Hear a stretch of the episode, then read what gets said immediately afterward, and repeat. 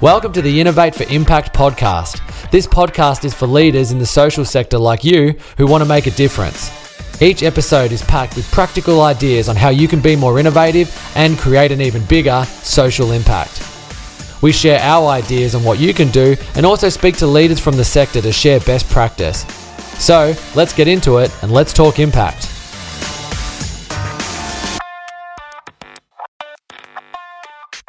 All right, welcome to another episode of the Innovate for Impact podcast. You've got Dan Bentley here, and as per usual, I'm joined by Tracy Newman from Impacto Consulting. Today, we've got a pretty special episode planned for you all. We usually like to talk about the benefits of co design and collaboration, and we're usually talking about it from your perspective, as in the leaders. Today, we've got a really cool episode in store for you. We've actually got Saran Chamberlain and also Nicola Browning, and they're going to share with us their experience as people with lived experience experience being involved in a co-design project. So we're hoping this is going to really help our listeners to understand what is what are people that are involved in your projects actually getting out of this and get them to share their story of how they did get involved in a particular project that they've been inputting into and co-designing with an organization for the last couple of months or so. So welcome uh, Saran and Nicola to the podcast. Thanks for having us. Thanks, Dan, for having us, and Tracy, lovely to be here. So good to have you joining us. So, look, let's start it off like we normally do. I don't know who would like to go first, but would one of you like to jump in and just introduce yourself and tell us a little bit about your story and how did you get involved in the project that you've that you're involved in? My name is Saran, and I'm the engagement project officer for Stroke Foundation's Young Stroke Project. I got involved because I had a stroke nine years ago when I was 38. Found that, and my kids were three, seven, and nine at the time. It was a fairly big hit. Um, I suppose I was completely paralyzed on my left. And at the time, there really wasn't anything out there. I, I just felt really alone. I didn't know anyone else. I didn't actually have anything, anyone, anything to do with anyone else for about four years of who'd had a stroke. So, uh, yeah, this is, this is really exciting. Oh, thanks for sharing that. And what about you, Nicola? How did you get involved in this project? My daughter, Beth, was 19 when she had a stroke. She was um, a student nurse at the time. And I come from, yeah, quite a long nursing background of 30 plus years. And my specialty had been in neurosciences, nursing and critical care. So I found myself completely on the other side as mum. Beth's stroke wasn't preventable. And what we did was we actually got involved after her stroke. She'd left hospital after about 10 days. Very interesting experience as a young person within hospital she just said, I want to turn something negative into a positive. And we found the Stroke Foundation and we did some fundraising. So that's how we came across the Stroke Foundation to start with. And then we got emails and eventually we got an email about the Young Stroke Project. And I showed it to Beth and said, What do you think? And she said, Well, I'd, I'd love to be involved. I want to change some of those negatives into positives that she experienced feeling very alone, people not really understanding how to to care for a young person at only 19, a lot of the services are very much kind of around that older or more physically affected people after stroke, and Beth's challenges were mainly hidden. She lost her speech, but that recovered within 24 hours. So she didn't really fall into those categories of needing a lot of physiotherapy and a lot of other services. So it was easy to discharge her early back to home with family. However, we've now found out through stroke that neurofatigue and a lot of those things that continue are a real challenge to returning to life again. So it's a long journey, I guess, to how we got got involved, but it was very early in Beth's recovery journey that we got involved with Young Stroke Project, met wonderful people like Saran, and felt very alone till that time. So we became members of the Lived Experience Working Group. And that's where it all began. And that was literally, I think, about six months after Beth had had her stroke. So very early days for us. And um, it was a lifeline that's interesting that you describe getting to be involved in a project like this as being a real lifeline and and the connections that you've been able to build and the positive impact that that's that that's had on you. So uh, lovely to hear and, and really interested to hear a little bit more about that as well. Can you explain a little bit what is the young stroke project that the stroke foundation is uh, running so the project itself started in 2020 and it was funded by NDIS, which is now Department of Social Services, to basically provide resources for young stroke age from 18 to 65. And it changed quite a lot. Um, I didn't, I suppose I didn't actually start until about six months in, although I was part of the lived experience working group initially. But then bringing in someone with lived experience helped help the organisation itself, I suppose, stop looking at to actually looking within lived experience. So it did change a bit in that, you know, I suppose Stroke Foundation thought that resources were required.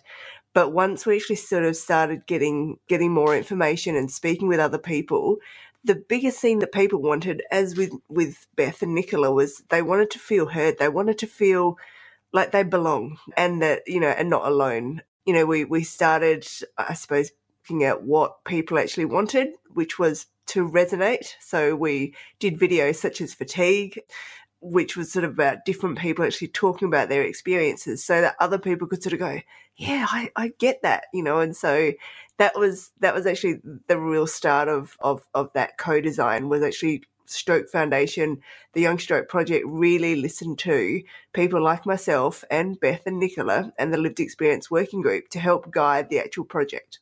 Yeah, and I think the other part of that was that we managed to get quite a broad, um, I guess, representation of lived experience. So there were people who probably, I think at the time, Beth was one of the most recent people who recently had a stroke and been in within the health services. But then a number of the other lived experience members of the group have been beyond their recovery for, I think, even 20 plus years. So the wisdom and the sharing and those journeys, although very different, I think particularly for Beth and myself coming into those groups was there was just nuggets of gold all the time from those people about what had helped, what the challenges were. Some were hopeful and some very realistic and as much as you you could take as much away from that and use that and research more and and read more. But things that we didn't know that were out there like you could participate in research. And as much as I was a health professional it was very different being on the other side and knowing how to support Beth to get what she was looking for. And for her the biggest impact i think being on a ward was she she wasn't really seeing anyone else that was there that was like her. So what saran was saying about identifying with someone else who was in their teens, you know, and looking at them and saying, well, what was your life like after a stroke? And did you get back to study? Did you get back to work? Did you get back to life? Could you drive again? All of these things that you get in resource and information packs, but it's not really from the, the voices of those people that maybe resonate more so with your story or your journey. It, it's really, really quite amazing being in a room. And I was a supporter, you know, parent, carer, whatever phrase you want to use for that. But coming into that group with people who all had their own lived experience, I was able to take so much away and we could talk as a family and sort of say, well, this is what I heard. And does this resonate with you? And do you think that would be helpful? So it gave us, I guess, those tools, tips, and comfort and reassurance to ask the right questions at the right time.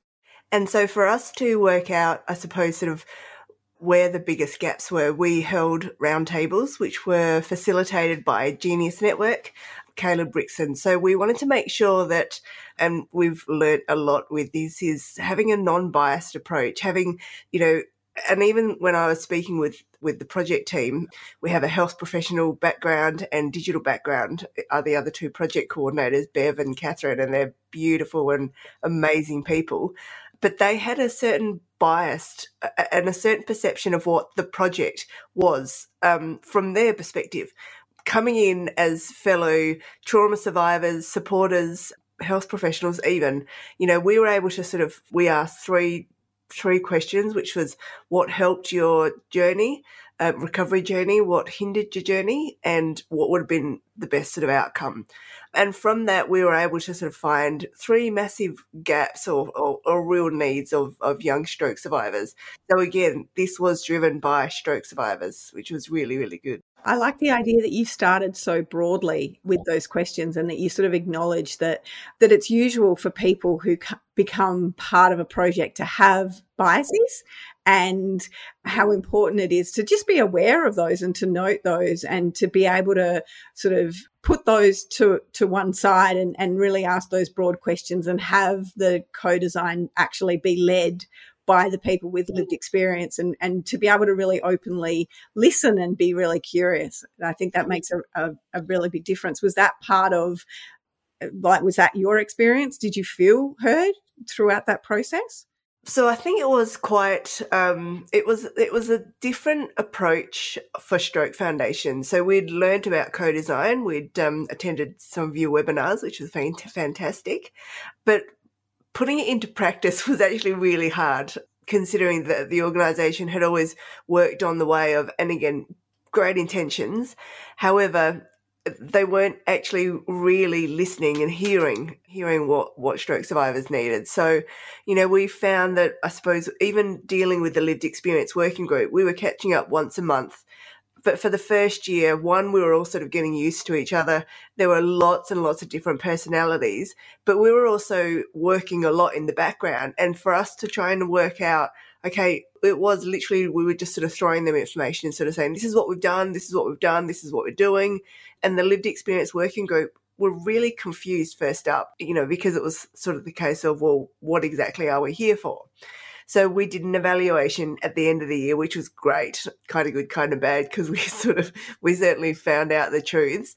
But what it did was it really worked out, you know, I suppose we, you know, we, we work equivalent to full time. So we were always doing things, but to then update people was was really quite difficult, and to understand what the co-design was and, and how we actually implement and and basically ask for the the feedback.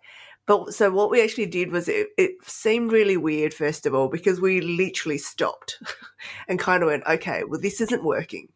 Let's go back to the lived experience working group and let's say this isn't working. What is it that you want? And I must admit that first up, it still was quite confusing because some people wanted a lot of information, some people didn't.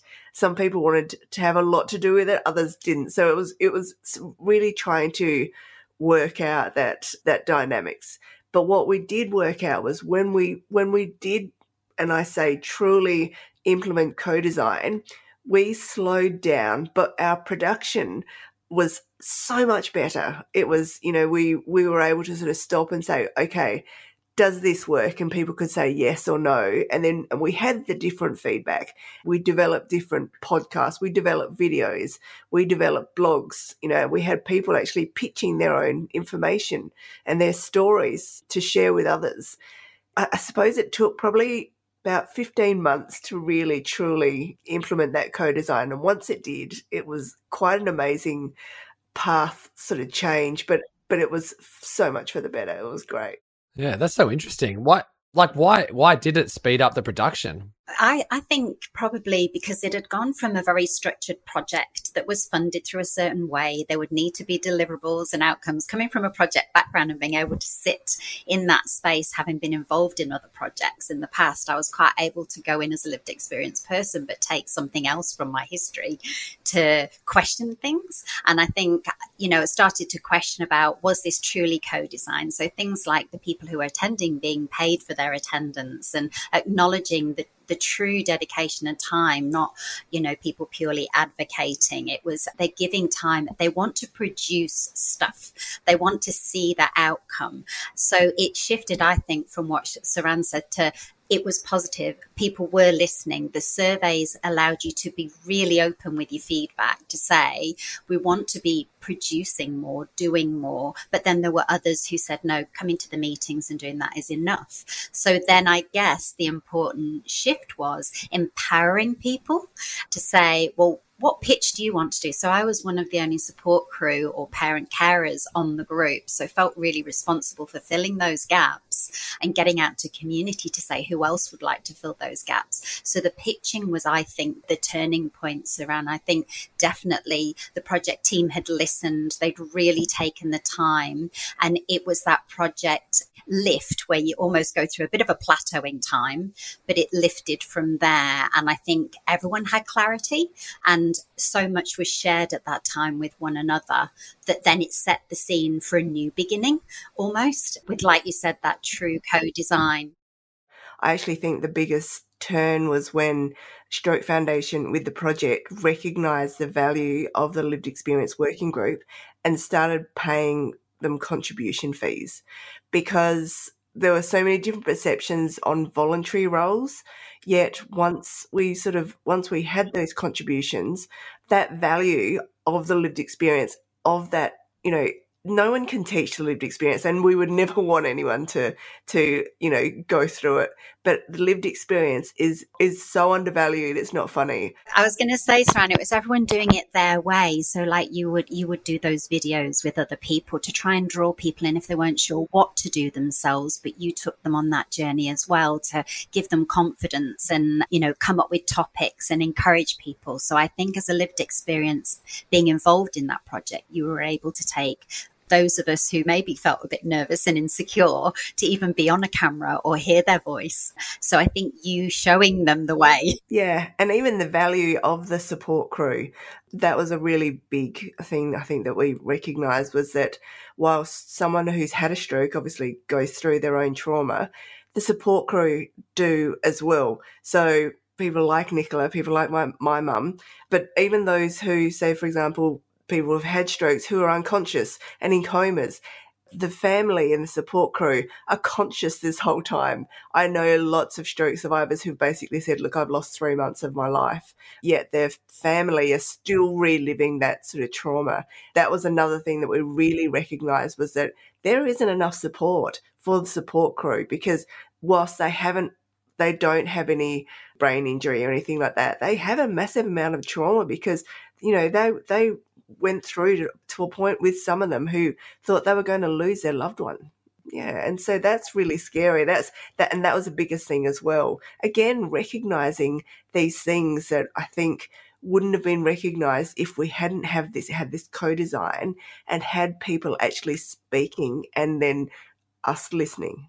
It's so incredibly powerful. I'm listening to you talk. I'm feeling moved about just how much value you actually got from sitting quietly and doing that deep listening and actually just allowing people to express what's real for them. And I think sometimes we see a little bit of a reluctance to and rightly so. You know, we want to be careful when we're getting people to share their trauma that we're not re traumatizing them.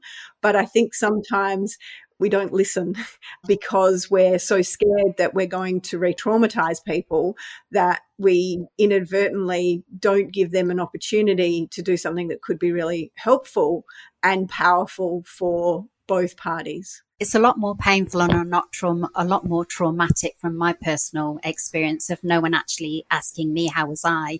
You know, in my eyes, I could have lost my daughter. Yes, she was walking and talking and looking okay, but it's those external assumptions, you know, that people make when they look at someone who's had a stroke and they think that they're doing fine, and that goes to this day but it is traumatic nearly thinking you're going to lose your child no matter and and I, I think i almost would have I downplayed it at that time. But I, that's one of the things when we do some of the education and share lived experience with health professionals. It's exactly that, Tracy. You've made a good point. It's to say, please talk to us. Please ask us. We want to share and we're desperate to talk to someone.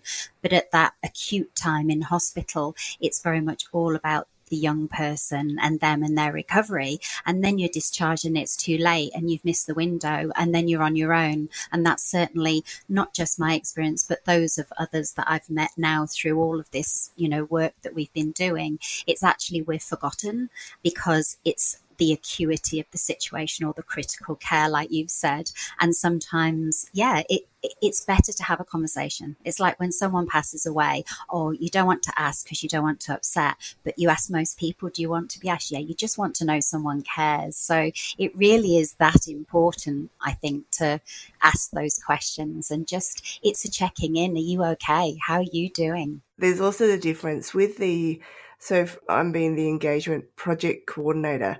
What's been that turning point is that I can speak with people who have lived experience. So, you know, a lot of people get sympathy. Oh, like, oh, I'm so sorry.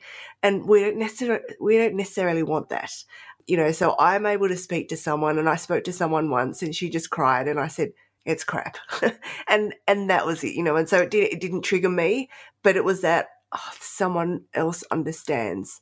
So there's a lot of that where where I do all of the engagement, that I do most of the first contact with people when we do our conversations, when we have any conversations, they are started with me. And if obviously there, if there is any trauma and triggering, then we obviously recommend a stroke line. But generally, a lot of people have wanted that connection with other stroke survivors. That's probably one of the biggest sort of findings that we have had in that people just wanted to speak to someone else a little bit further down the track to think, am I going to be okay? That's the biggest thing that I suppose has actually come out of this project is is actually sort of seeing that, you know, people want that connection. Are you looking for innovative ways for your organisation to deliver more impact? Take our online assessment and receive a customised report in your inbox that highlights exactly what to do next. It takes only five minutes to fill out and it's completely free. Visit impactoconsulting.com.au slash self-assessment. You mentioned your nursing background and that you've been a nurse, Nicola, for a very long time, but this was sort of your first experience, I guess, of experiencing you know a situation like this through that plus also the work that you've been doing with this co-design project has that also influenced the way that you work yeah, it's interesting. A short answer to that is um, I had experienced this on a number of occasions through my life because I had a grandmother who had a traumatic brain injury, loved ones, um, you know, my mother in law having strokes, working in that space. And more recently having a very close friend have a stroke. So it's always been an impact that when you're in a community as a nurse, and I was working non clinically at that time. So I had a different job in youth mental health and I was working in a, a, projects and governance role. So it was very not in that hospital situation, but you draw as a nurse on all of your years, whether you're working now in a clinical space or not. The way it has done for me is that I want to go into those hospital spaces. I want to be able to share lived experience, to tell those stories, to maybe support other clinicians who they're doing great work, but they're under great pressure. And just really advocating for taking the time with the whole family. And even when someone looks well, being sure to find out who they are as a person, what's happening in their life, you know, what challenges did they face even before. Don't take things on face value and make those assumptions. So I think mine is an advocating role now in my community and seeing what differences I can make with my lived experience, but also bring in that clinical and, and other life experience to say, it's really important that we address some of these gaps and improve the practices and best practices of all health professionals that take care of young stroke patients, whether that's in the hospital, whether that's in the community. And the biggest gap was that there weren't services provided, and researchers are now working on that. They're pushing for funding. It gets political. So I think I'm probably more on my soapbox more than ever with a passion that means, and Beth's now a registered nurse. She's qualified during her recovery, and she's now a nurse in there doing it, she's taking probably more to her workplace now, having lived experience of stroke, young stroke, and also her cardiac condition. She had to have heart surgery to close the hole that had caused it originally. So her passions lay very much there in nursing now and children. She, she's very passionate about that. So I think my world now is very much support her on her recovery journey still as she's a clinician and do what I can still with the Stroke Foundation and the lived experience to support health professionals who are out there. And what I would tell them is I share my burnout story because I burned out and I left work and I haven't returned yet after what happened to Beth but also what we experienced as a ripple effect. And so I became a carer during that time, even not, not in a physical sense, but in that emotional sense. And what I would say is I've now got I've come through that recovery following what happened with Beth. And I hope that I can support and, and share that lived experience now, which I am doing with health professionals and carers, because carer stress is very real, even though it looks very different. So that's something, again, lived experience in the Stroke Foundation. That's part of my pitching and some of the work I've been doing to maybe come on a podcast, write a blog, be as vulnerable and raw as I can be in, in a in a boundaries kind of way to, yeah, share a story that if one person listens to that and it resonates, then you hope that that's made a difference. I'm working with Genyus more recently to actually start the first support crew coffee clubs where people can come together. Instead of talking about it, I just reached out to Cal and said, let's just get this done. And how can I help you? And what can we do? And we launched the first one last week where we brought people together. So they won't feel isolated like I did it and they can find others that can meet with them. So I think lived experience is also the most powerful thing about it is being able to say you're not just talking, even though talking and storytelling is therapeutic and healing, you're actually doing something and getting things done. So you're changing the system or, you know, filling the gaps. So that's a long winded answer, Tracy but it's the passion kicks in and and it's given me a new life and a new energy and purpose. I mean you couldn't finish that sentence without saying as a nurse it was always about purpose and want, wanting to take care of others or make a difference. And that's absolutely what's given me a new lease of life. So yeah people like saran it's contagious it's so great hearing this because you know we we don't hear this from everybody but there are leaders out there when we do talk about involving people with lived experience like sometimes kind of they cringe and they get a little bit scared about doing this and i think you've just listed so many i mean you've almost listed about 20 minutes of benefits of what it's been like for both of you to be involved in this project yeah, and if, if they're not sure, yeah, come come and talk to Saran and I. We talk to any CEO and any organization to say this is how you can do it well. yeah, I mean, there's just and on so many different levels, it's been beneficial. You know, I, I think sometimes when people do think about this, and, and the fear comes from I don't want to disturb people, or I don't want to, you know, like Tracy said, necessarily get people to come go through their trauma, or that I don't want to um, extract things from people, you know, and, and there is a way to do it. There is a way to to do it in it that's non-tasteful and it is not a great experience. But if it is done well, I mean, we just heard so many benefits of everybody gets out of it, not just the people of lived experience, but the organization as well. And that's what can can happen, which is just amazing and which which is what it's all about and it and it goes deeper than just remuneration right like re- remuneration is important but it's more than that yeah, and I think we've just done a blog as well, and I, I involve my entire family. So Beth has a brother and sister. So it was literally having a list of questions that we all answered from our own perspective. And I even got my mum, who's a nana, and auntie, and they're in the UK, to all write their own perspectives. And the big part of this for us after so long is we, we celebrated how far Beth had come through her recovery and what she'd achieved, which I want to encourage all families. It's actually the celebrations as well, not not you know all the challenges along the way. We're, we're celebrating lots too, which is so we need that energy as well as part of rehabilitation because there's another goal to kick always, and and I think it gives closure that there's a certain amount of closure that everyone's now kind of worked beyond that, and Beth's taken us on that journey and that's something else I would also leave the lived experience that we share. We talk about in our own homes, don't we? Surround with our own families. So what it's doing at that time is it's giving this some positive energy, which means, and like my husband says quite often, Beth isn't defined by the fact she's had a stroke and her diagnosis. And that's one of the most powerful things I think he he kept also reiterating. It's that normalizing. So things like lived experience, I think, and listen to others. There's a great deal that you can that you can take, which, yeah, you go on a journey, but you can have closure. And then a new part and a new chapter begins. So it is great. Uh, what are some ways that you have been involved, or even others have been involved in, you know, using these lived experiences to be able to build these positive outcomes for both the people that are uh, involved and participating, as well as the organisation and the people that this project is going to be helping in the future. The outcomes of the project is going to be helping in the future. Yeah. What What are some of the ways that have, you've been involved? We've had pitching. So we basically ask people and say, what is it that you would like to have heard? And so people have written blogs. We have one who's written about sexuality because there's a lot of things that just aren't spoken of.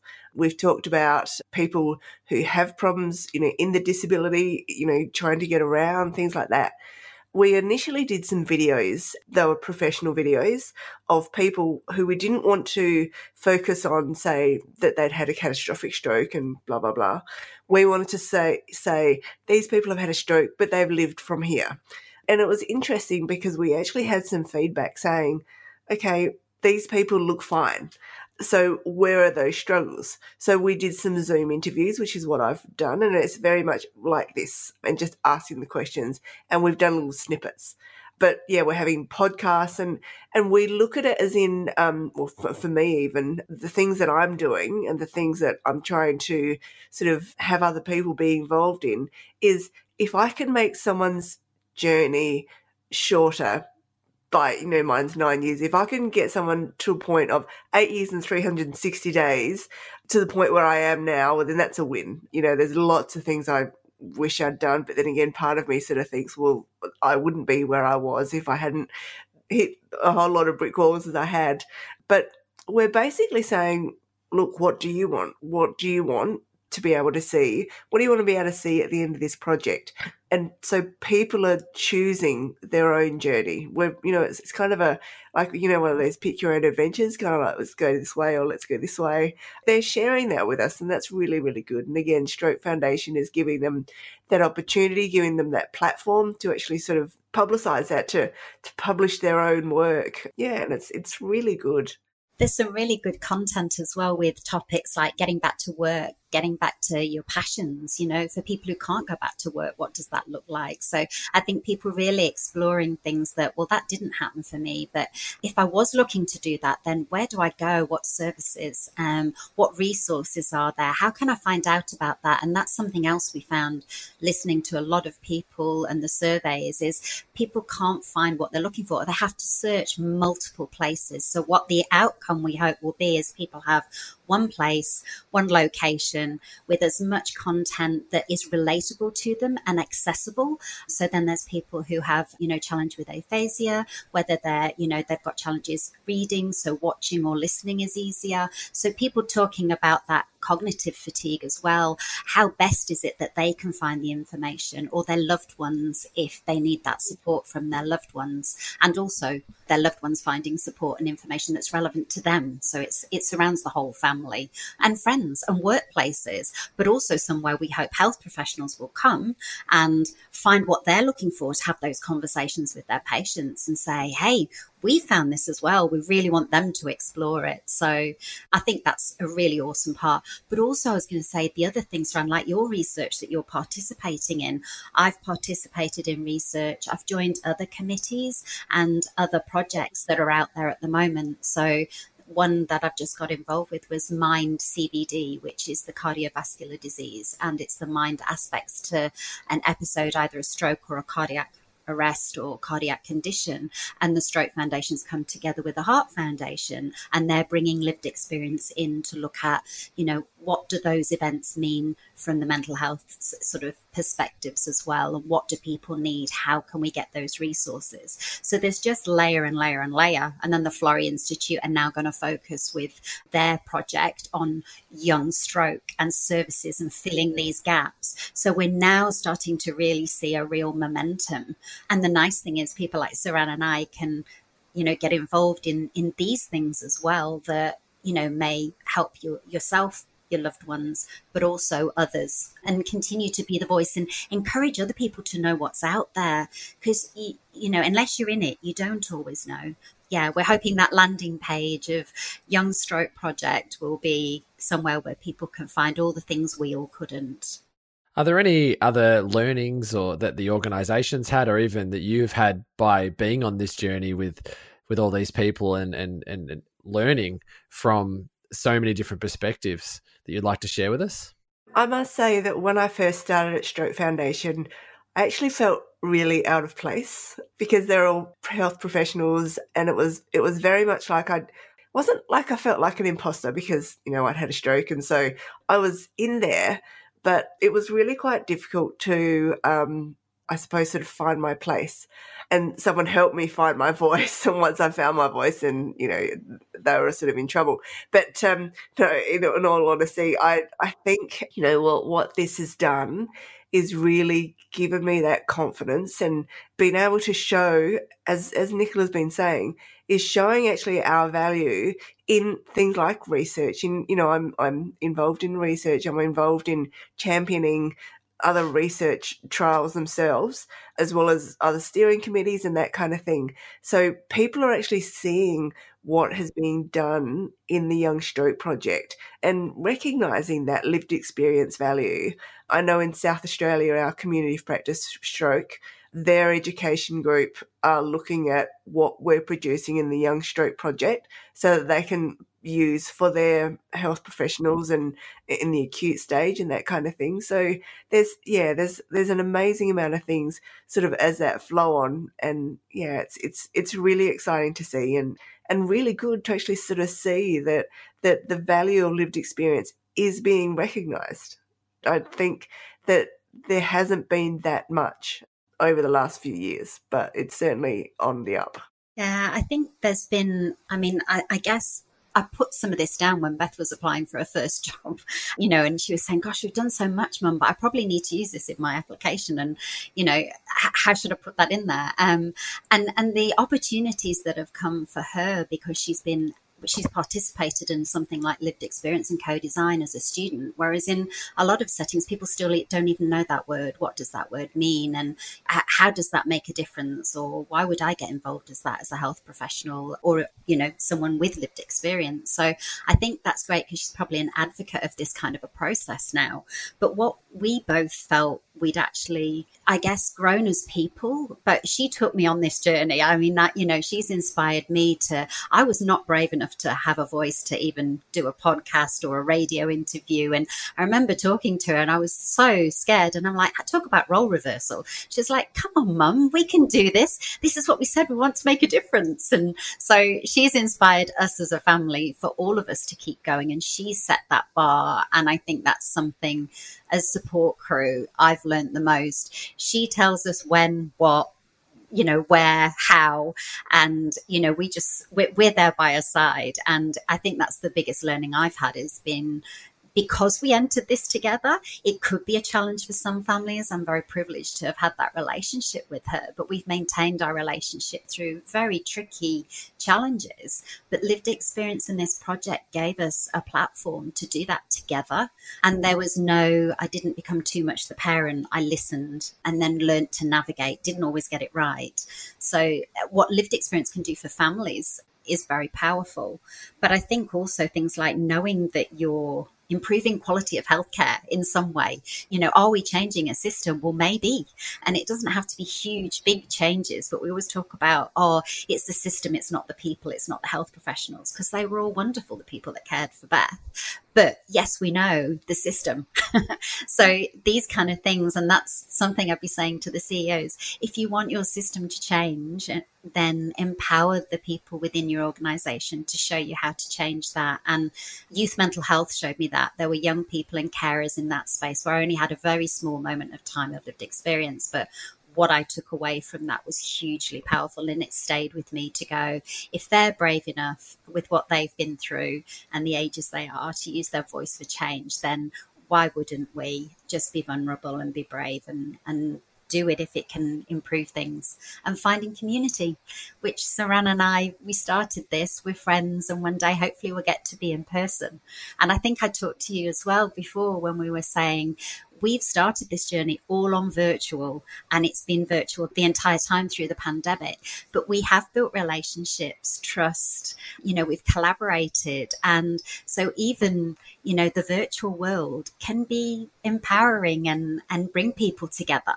Yet we often say it doesn't give you that presence and that personal touch but i would say it's been it's proved to be quite the opposite it's connected me more with people that get it than than I ever imagined. And um, the people have been the most amazing part of this, I think, as well as the Stroke Foundation to say we will do this, and they've dedicated their time. But I listened to your podcast about strategy and budget. I only hope in those final outcomes and by series two, lived experience is, you know, a longer term vision and mission as well to continue to keep those people engaged to continue to make change and, and improvement. So that's how I'd end it. It's also wanting the future and it to continue in the future, or else I think it would be a shame to lose that momentum. Thank you so much for sharing all those stories, the learnings, what you've gotten out of it, what the organization's been able to achieve, and the project's been able to achieve. I just have found that as being such an interesting conversation, both from a mind perspective and also a heart perspective, because, you know, I think it's just so powerful when people can turn these types of experiences into, into positives. And I just love how both of you and the people that are involved with this project uh, are using these experiences to make the world a better place for others that may go through similar types of events. So I just wanted to thank you both for, first of all, joining us for the last 45 minutes or so talking about this, but also just being so open and vulnerable around your stories as well. I just think that has been just absolutely beautiful to be able to share it on this podcast. And I also, one other thing I wanted to say too is I just think this is fantastic because both of you actually reached out to us to come onto the podcast. And I just encourage anybody else out there that if you've got a story like this to share, to reach out to us because, yeah, as you can, you know, you've listened to this for the last 45 minutes we weren't aware of all these things that were happening in this particular project. And to be able to get access to that has just been great for our listeners, I think. So if you do have a similar story and you'd like to um, share that with us on the podcast to see if that's appropriate, just email us at podcast at impactoconsulting.com.au and uh, we'll speak to you more about that. So thank you so much. Hey, if people would like to check out more about the project, Saran, do you have some links that people could check out that we can put in the show notes? Yeah, sure. I mean, we've got Young Stroke Project, um, and we have obviously Stroke Foundation. There's also Genyus Network, which is a peer-to-peer trauma survivor network, which is huge. It's great, and that's what Nicola was talking about with the coffee club. So I think there are other other others, Nicola. I think that's a really good start. And then I think if we put our links in for LinkedIn, maybe, and people want to reach out and connect, then we would love to talk to anyone anytime, really. And also, if your organization's thinking about a project and you want to talk to people with lived experience and, you know, whether you should do it or not, I guess we'd love that conversation if we could support you in any way. So, so yeah. so thanks so much for having us. No, absolutely. Our pleasure. So we'll put all the links to both your profiles and also to the, the other websites that you mentioned in the show notes so people can check that out. But hey, thanks again so much, Saran and, and Nicola. It's been an absolute pleasure talking to you today. And thanks again for sharing all that information with us and our listeners. Thanks for listening to another episode of the Innovate for Impact podcast. Any links to what we spoke about today will be posted in the show notes. If you'd like to know more about social innovation, visit our website where we have a heap of tools to help you on your way. Visit impactoconsulting.com.au. Thanks for listening. Now go out there and make an impact.